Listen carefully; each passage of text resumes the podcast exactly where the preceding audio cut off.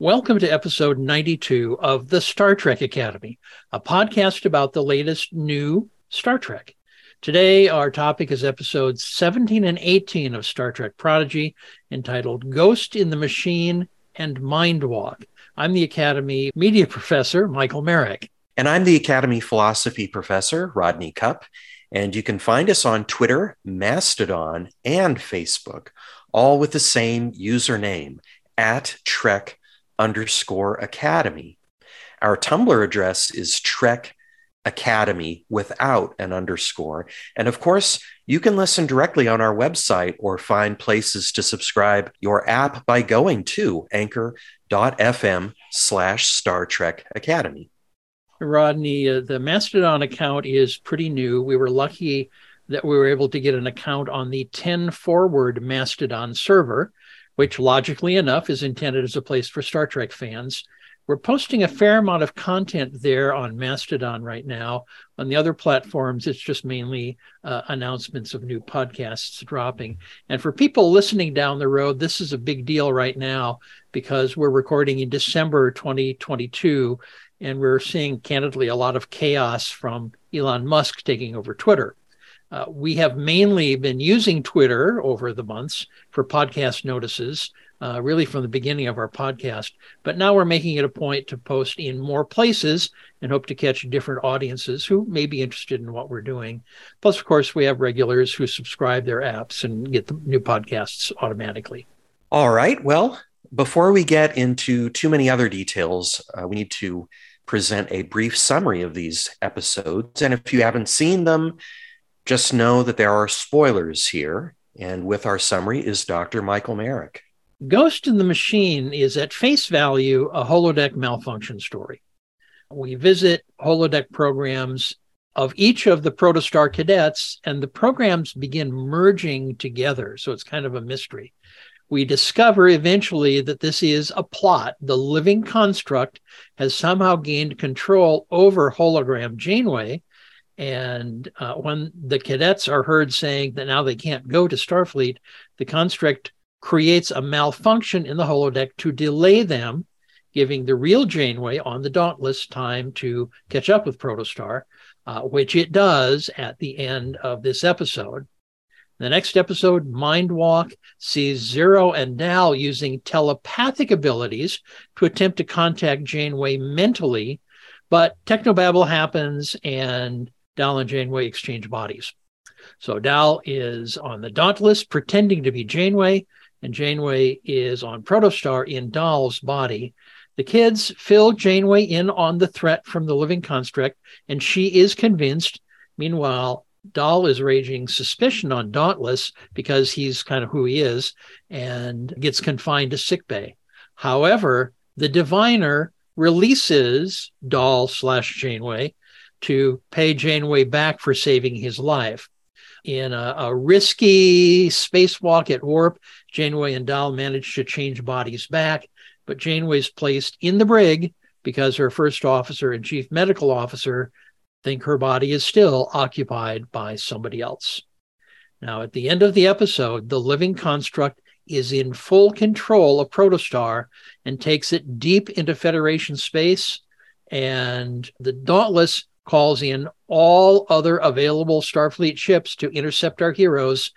Pop, pop, pop, pop, pop. They all come in, and that sets the stage for the two part season finale that we'll talk about next time. Right. And I, have got to say, the mind switcheroo there produced some really funny Trek. Dal as Admiral Janeway. That's some of the funniest stuff I've seen in a while. Yeah, we'll talk but, about that in a bit. But yes, yeah. yes, it was. There was a you know, kind of a, a, a serious overall plot, but a lot of humor in it. Yeah, it was great. Before we talk about the philosophy and the themes and the morals, we have some other thoughts about these episodes that we're going to share with you. And we may be jumping around a little bit here because we're considering two of them at the same time, uh, which we don't normally do. Rodney, some things that you and I have been predicting showed up in these two episodes. You predicted that at some point Admiral Janeway and the Protostar crew would be working together, and we see that in Mindwalk. That's right. Now, hopefully, she can just get out of the brig And as I recall, Michael, you suggested that the Protostar crew would try to use Morse code with their phasers to tell Dauntless why they can't talk. And that's exactly what they attempt to do once in the holodeck, of course. Though they didn't use it successfully, they did at least make the attempt. You know, I had suggested in the previous podcast firing at right angles to the Dauntless so it wouldn't seem to be so threatening. And of course, Rok fired right at the Dauntless. Uh, and also, regardless of what Rok said she was sending by Morse code, what we really saw on screen was a plain old simple SOS. Oh, okay. So that was the the major appearance. They mentioned Morse code in passing in Mindwalk also. Right.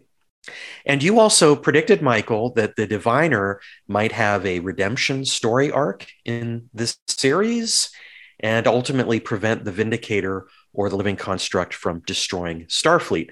Now, in Mindwalk, we see him release Janeway from confinement as a way of paying her back for saving his life. And he also says that her kindness was unexpected, but that he has a mission to complete. And that makes it sound as if he's motivated more by duty now than by malice. So maybe there will be some more redemption on the way. Now we will see. And last time, I, I should have mentioned this a minute ago, but when you talked about Janeway and the Protostar crew working together, I mentioned that I looked forward to seeing the two Janeways talk to each other. And yes, that also happened in in Mindwalk. Rodney, I suppose it was inevitable that Prodigy would give us a holodeck malfunction episode sooner or later. Most mm-hmm. of the episode really was just a romp through the um, the blending holodeck programs. In some ways, there wasn't as much meat to this episode as usual, but a lot yeah. of fun stuff as we see the different crew members' holodeck programs and see yeah. them merge together. Yeah, and learn a little bit about them in the process, which is good. I thought they could have explored some interesting philosophy here, and I know they don't have time for everything, but the idea that we actually know or can only know a lot less than we think we do. So if you think about it, their situation here was similar to the one human beings find themselves in the Matrix, say. Unlike that movie, though, they have these glitches, right, that help them discover that what they're experiencing isn't really happening. So it's more like maybe that TNG episode Frame of Mind. If you remember that great episode in which that bleeding wound on Riker's head helps him discover that his mind is being toyed with. We only find out at the end of the episode that it was the living construct that hacked, essentially hacked into the protostar system and manipulated hologram Janeway to cause the program loop that the crew just couldn't get out of. Mm-hmm. If you think about it, the living construct had to have some sort of connections to protostar's systems in order to do its original purpose of sending a virus over a com signal so that mm. the fact that it had some kind of connection was clearly at least a starting place for uh, for hacking to get control of the rest of the system. Uh, I noted the failure of the Morse code gambit earlier, but uh, remember that the living construct was in charge of everything. There was no chance that anything they tried would have succeeded, even if the real Janeway or someone on her crew might have been intrigued by these pulsing phaser blasts. The holodeck, the things happening there were strictly to delay the crew, not to accurately predict what Admiral Janeway would do, which in another setting, it probably would try to do. The, the program would probably try to do. I've been thinking about this plot device of not being able to use the radio to communicate mm-hmm. between the two ships.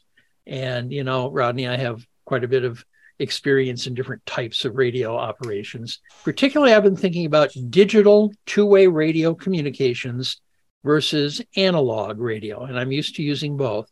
A digital signal which, for example, is what we all our cell phones use. A digital signal can have all sorts of data embedded in it, in addition to just the voice, in addition to the audio.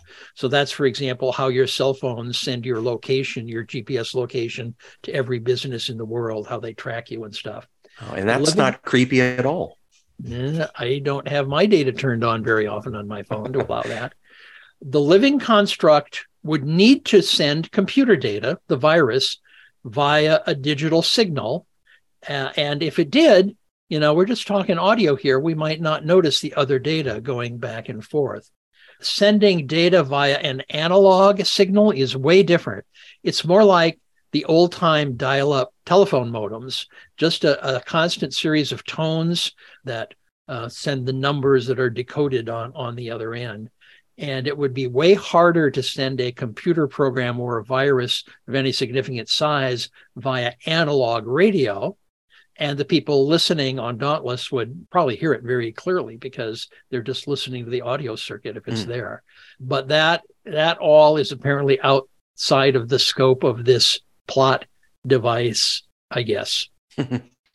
I noted that in repeatedly trying the simulation of encountering Dauntless, Dal was using the same strategy he used several episodes ago when he tried to beat the Kobayashi Maru test. Remember that? He oh, did it oh, right. again and again and That's again, right. hoped to do better each time. But again, like Dal's Kobayashi Maru program, the construct would not let them succeed, regardless of how good an effort they made. I did note in the last podcast that I thought the crew should be rehearsing what they would say when they finally connected up with Starfleet. And it was nice to see them now practicing. Mm-hmm. Uh, maybe we didn't see it on screen, but maybe after their failure on the ice world, where everybody just like forgot to tell the Starfleet folks what was going on. Yeah. Yeah. This is the latest in a series of Star Trek episodes in which people exchange bodies or at least have their bodies taken over by someone else. Now, they mentioned Organians, and in Star Trek Enterprise, we did see Organians temporarily occupy the body, the bodies of various crew members. That was not exchanging bodies or exchanging minds. Those Organians had already made the transition to energy being millions of years ago, so they would not have had DNA the final original series episode, Turnabout Intruder, featured switched bodies also.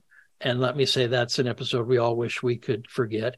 And yeah. and if not switched, well, there's some other switched bodies episodes and several episodes across all of the Star Trek series where someone's body was taken over by somebody else's mind. This is the Freaky Friday switcheroo. Yeah, kind of. what we're talking about. Of. And speaking of Organians, where did they get Organian DNA? The energy beings would not have DNA. Yeah. The Organians, it's been well established, had been energy beings for a million years or more, maybe millions of years. And in Enterprise, we saw them have the ability to occupy other people's bodies, which is not what they said in this in this episode. Today's science is re- getting better and better at recovering ancient DNA but the Organians are still on their planet. So I'm not sure that they would like an archaeological dig to recover ancient corporeal remains of their people. So that that was kind of a, a, a, plot question here. Where did this Organian DNA come from? And how do they know what the Organians were up to a million or more years ago? Now, that's a good question. I did read online that Kate Mulgrew and Brett Gray, who does the voice acting for Dal, helped each other by recording the switch body lines so the other voice performer could emulate it. Mm. And this is where a lot of the fun that you mentioned in the episode yeah. comes from, particularly Dal and Janeway's body still being Dal. But this is how the, the recording each other's lines so that the other voice performer could listen is how Dal and Janeway's body and Janeway and Dal's body got the inflections and the vocal patterns just i mean just down many people don't realize that the voices we hear on tv and movies in most cases maybe even often or most of the time are not what was actually recorded as the actors were acting that's because audio recording on a set is subject to background noise yeah. and maybe the mic has to be back a ways out of camera view so the sound wouldn't be as good sound would be kind of hollow and that and so the actors go into the recording studio they listen to how they said the words in the original on set, and then they re record the lines using all that same inflection and voice patterns, but under perfectly controlled audio conditions. It's called ADR, additional dialogue recording. So, for example, uh, Kate Mulgrew would have heard Dal's lines, kind of a phrase at a time, as recorded by Gray. You should hear the phrase and then immediately repeat them for the final version we're going to hear. And that way, uh, in both cases, they were able to really emulate the vocal patterns and the inflections and things of the other voice performer. They did a fantastic job. I just wanted yeah. to mention it, that. It was, it, and, and of course, the visual characterization of the characters yeah. Dal in Janeway's body. That I mean, that was a lot of fun too, because so many of their their physical behavior patterns you could see too. I think we have several other quick takes here, Rodney. Just so that everyone is clear, the Protostar crew repaired the drive, the Protostar drive, a couple of episodes ago. And again, it is not working in Mindwalk. I think you can count the number of times they've actually used that on one hand. Yeah. Um, but that's because the living construct hijacked hologram Janeway, who locked everybody out, including herself. So the drive was not broken, they just couldn't activate it. In this, uh, in Mindwalk, we hear a lot about warp bubbles and about connecting warp bubbles of the two ships together. And I believe that warp bubble is new terminology in, mm. in Star Trek. Now, in Star Trek Enterprise, we learned that two starships flying close together can have their warp fields interact. And there was an episode in which we saw Trip Tucker literally repel between ships at warp. And that's kind of similar to what we saw in Mindwalk. But the, the producers are visualizing warp drive differently now, as if the hmm. ship's mm. in a tunnel, which is not what we've seen in most previous, well, certainly in, in Star Trek through Enterprise. Now, maybe the visualization, they've mentioned the slipstream drive that the ships apparently have. Uh, we first learned about that in Voyager. They tried to use it to get home faster, but it didn't work right in Voyager. So maybe there's some rationale there. In Mindwalk, we did get a very dramatic scene of Janeway and Dal in spacesuits between the two starships while traveling at warp. And I immediately wondered when Dal in Janeway's body steps off the outer hull of the Dauntless, how does he slash she go faster than the Dauntless? Stepping off the hull, go faster than the ship traveling at warp. Hmm. And that's a little bit troublesome. I guess it's because they were all within this single connected warp bubble that we've never ever heard anything about before. And so they were at rest with respect to each other because they were inside the bubble and it wouldn't take too much momentum. I'm, I'm I don't know. I'm not really thrilled with this reimagining of how warp drive works in Prodigy and in some of the other recent uh, Star Trek also. Yeah, not, maybe we're not supposed to think about it too much, but it's it's difficult not to. This is Star Trek after all. But I mean, just talking about uh, warp drive weirdnesses here. Janeway mentioned in this episode once being turned into a salamander. Oh. Yes, in that infamous Voyager episode. You'd think they'd just rather pretend that episode didn't happen, but no, they had to bring it up. She did not mention having salamander babies, though, with her helmsman, who was also temporarily a salamander. Yeah, well, that was part of the humor, referring to one of the worst Voyager episodes, I suppose. Gamma Serpentis, where they end up at the end of Mindwalk, is a real star.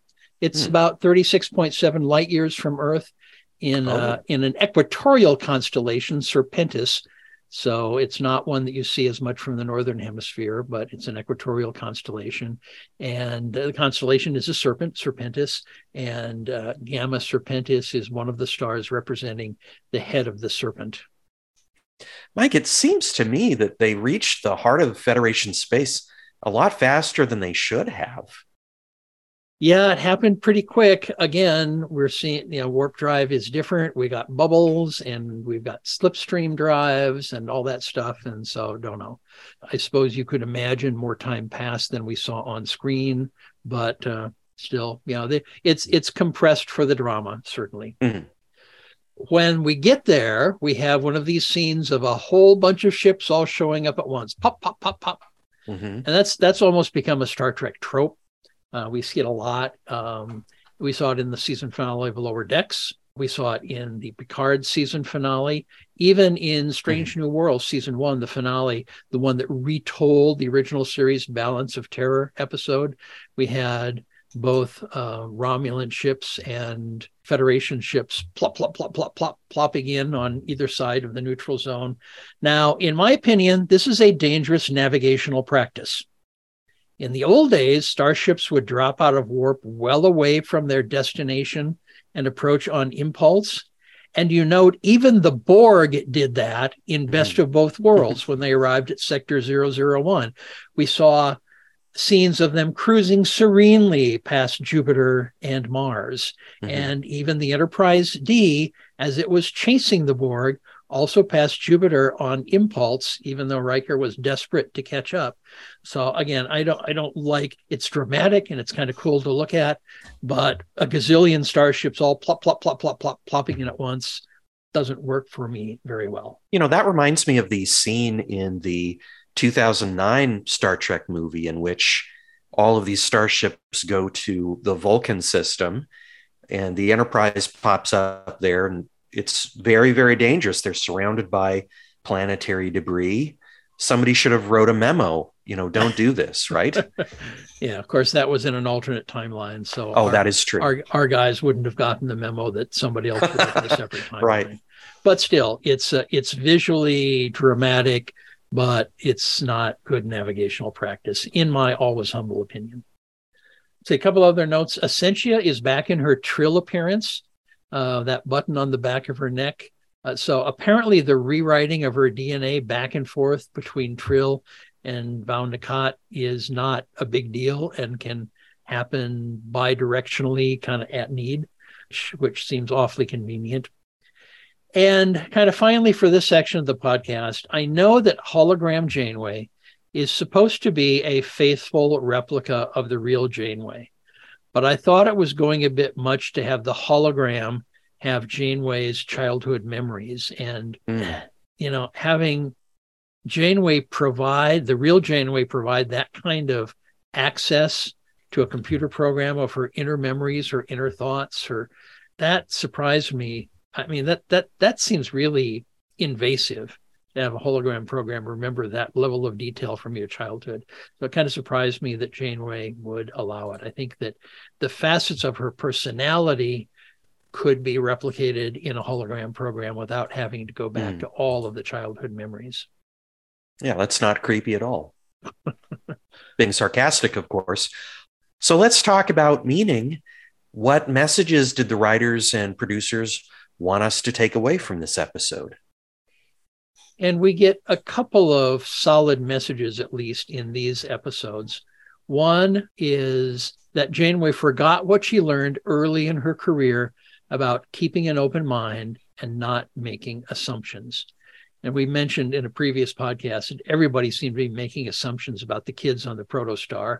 Mm-hmm. And we compared that to the family life of teenagers and parents today who it often seems like aren't really listening and understanding each other uh, very well. But I think it is a lesson for our daily lives that people often do not step back and consider their assumptions and their stereotypes. Uh, it's easy to label someone, but stereotypes and assumptions are almost always wrong, uh, or at least not reflecting important nuances. So I think there's a, a good uh, lesson there. And Michael, if I could just interject, here we are back to this issue or theme of communication. Yeah. And how important it is. And I had a few thoughts after our previous podcast. It seems to me the entire first season of Prodigy is what's tying it all together is communication. I mean, communication unifies the Federation, it helps them work together, helps them make new friends and avert conflict. And the diviner on the other hand, wouldn't let the unwanted communicate with each other on Tars Lamora. You remember that? Yeah. And thanks to the living construct, the protostar can't communicate with the Dauntless.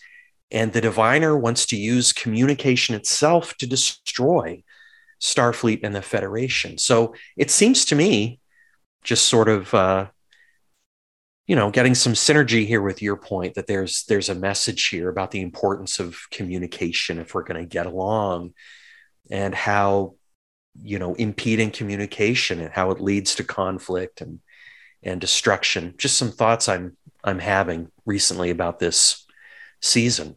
Yeah and i think we can see that as a season long theme. I mean we're sort of talking about lessons in these two episodes but i think that is that is a season long theme that is overarching across all of the episodes and the individual episode messages. The two Janeways also, as they were talking to each other, hmm. remember mm.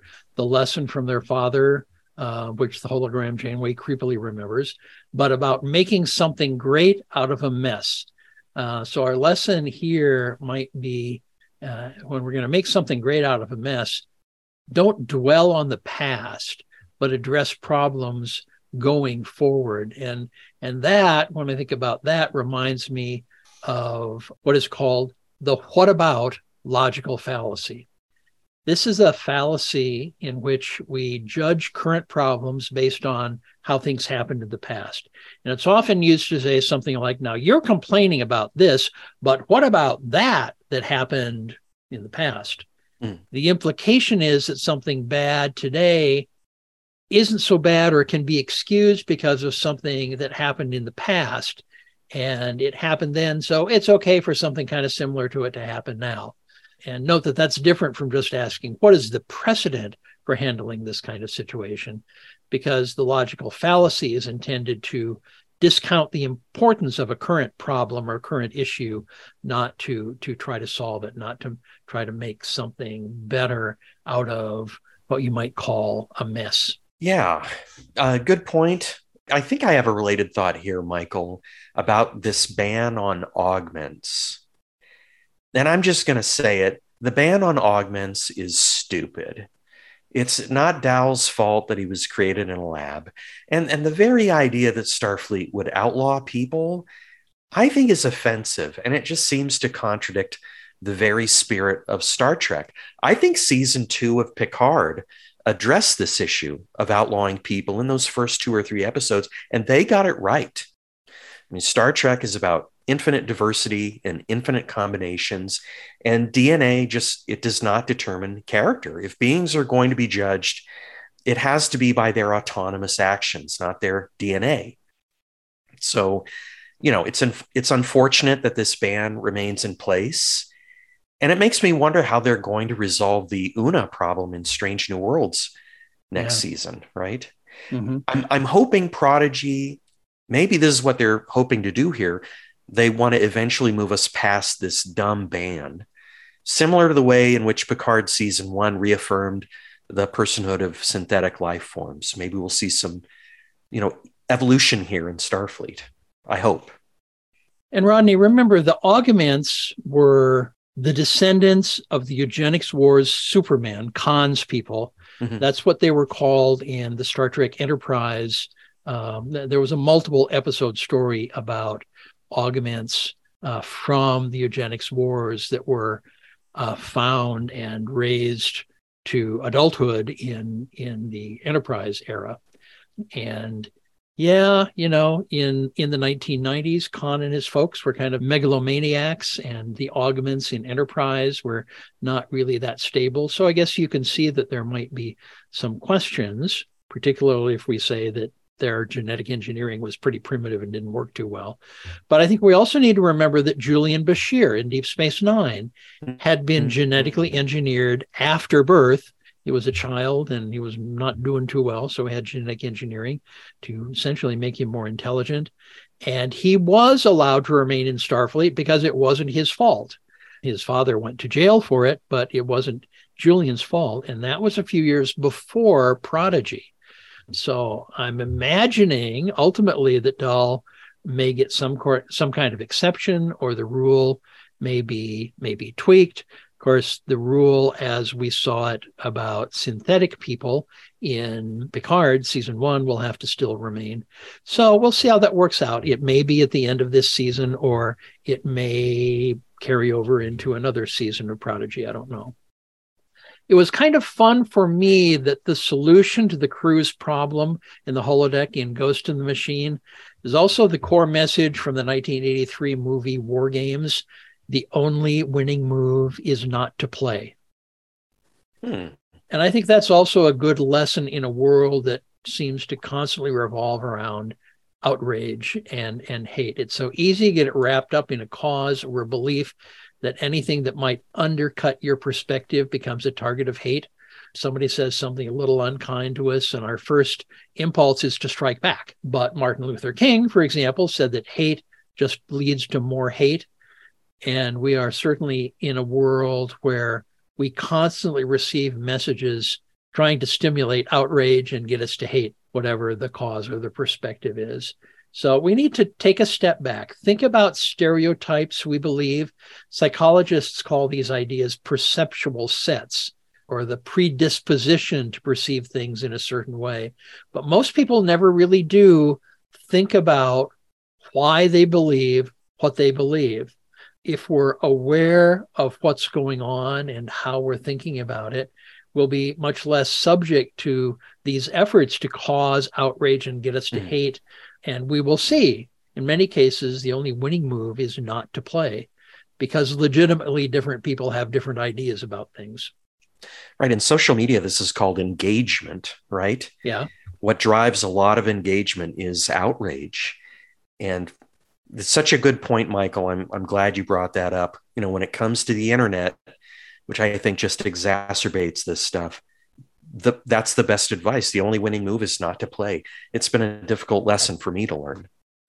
I'm not sure how much of that is really a lesson the prodigy writers intended, but I think the fundamental, the only winning move is not to play, is something that is important in society. That's why we keep remembering the line from the 1983 movie War Games.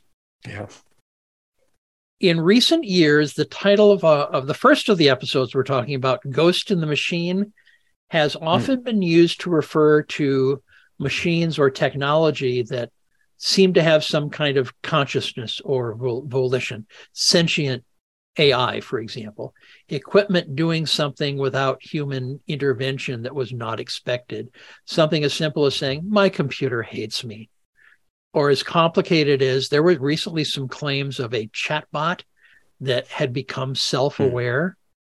Hmm. It was kind of refuted, but it always makes you wonder. In the very final season of the X Files in 2018, we saw the technology of an automated restaurant pursue Mulder and Scully mercilessly oh, because Mulder did not tip them. Oh, wow. There was also an X Files episode called Ghost in the Machine, not a very good one for X Files fans. I will just say what my wife did, it's the one with the elevator. Okay. You know, when I saw that title, Michael, I thought it might refer to this philosopher Gilbert Ryle and his term for Cartesian dualism.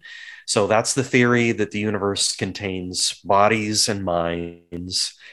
And these are different kinds of substances with different properties.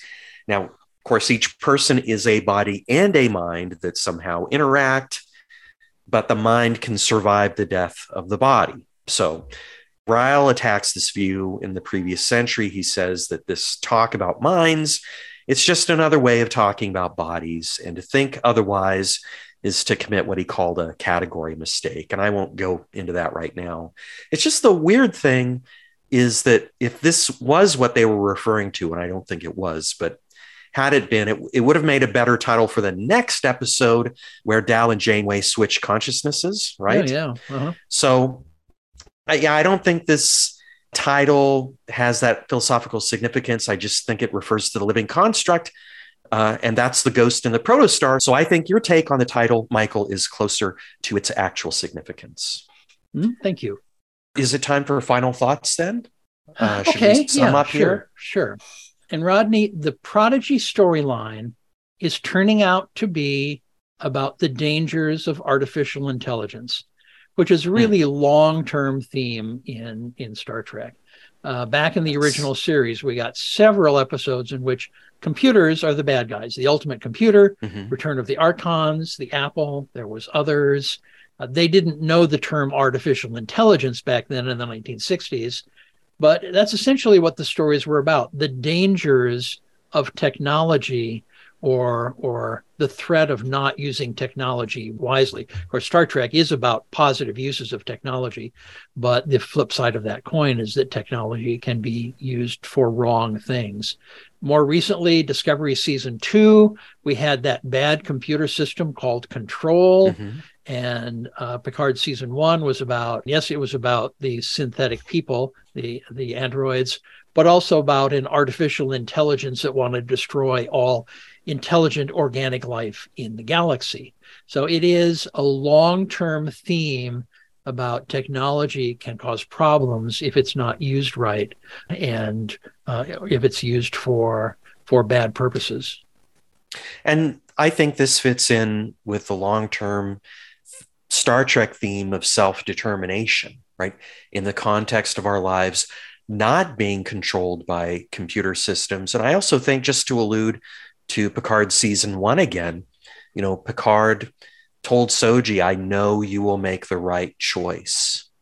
And there, you know, these artificial life forms were shown to be autonomous and not just some sort of dangerous tech that's going to kill us all, right? Yeah, you know, Rodney, just as these episodes premiered in the last few days as we're recording, the company OpenAI released a chatbot that seems capable of writing high school level essays. That's right. They're often not as accurate as even a high school student would write, but I, I mean, well written in terms of structure and grammar and vocabulary and things, uh, maybe or maybe not accurately. Uh, but so all of a sudden, we are faced with AIs that may soon, not quite yet, but may soon be able to do homework. And I've seen it said that this this AI is just going to get better as time goes on. So you know a lot of us folks in higher education teaching you know we're trying to figure out okay how, what are we going to do with this you know, i think it's been a challenge for this? a long time because googling and copying and pasting is is only one step below having an ai write your essay for you but i think well, you know, more and more we have to ask questions assign topics for the essay that have to come out of the student's head that and that researching and pulling information off the internet is not going to address the fundamental theme and topic of of, of the assigned essay. So that you know, is drifting a little bit away from Star Trek into higher education. And that's but, true. Uh, you know, it, it. I mean, it is. It is a question, and and we often come back to the Star Trek themes and questions and plots about computers being used for purposes that are not beneficial. Well, I guess getting back to Star Trek, then, uh, we are planning to record our next podcast on January 1st or 2nd and explore that two part season finale, Supernova. And in these two episodes, presumably they need to somehow neutralize this living construct monster and maybe even go rescue Chakotay and his crew, or maybe that's something for season two or the next third of season one. I don't know. Now, there's a lot of pondering about what the episode title Supernova or Supernova 1, Supernova Part 2 is about. There is a Prodigy Supernova video game out there. I haven't played it. It's logical to assume there might be some kind of connection to the video game, maybe. There have been also some guesses that supernova may refer to the Romulan star supernova. Mm. I think that's a little unlikely because that supernova would be about four years in the future mm. of where Protostar and Dauntless are right now. On the other hand, this season has the storyline about temporal anomalies. So who knows what happens yeah. and where they might go time wise. Yeah, I guess the good news is that we're going to find out soon. Yeah. So we'll be back in two weeks. Happy whichever December holidays you're celebrating this year. And Happy New Year. And as Michael said, our next Prodigy podcast will be Sunday or maybe Monday, January 1st or 2nd, looking at that two part season finale, Supernova. Now, remember that we're now posting podcast updates on Twitter, Mastodon, and Facebook at Trek underscore Academy, and also at Tumblr at Trek Academy without the underscore. Or you can always check our website at anchor.fm slash Star Trek Academy. Thank you for joining us. We'll see you in two weeks right here on the Star Trek Academy podcast.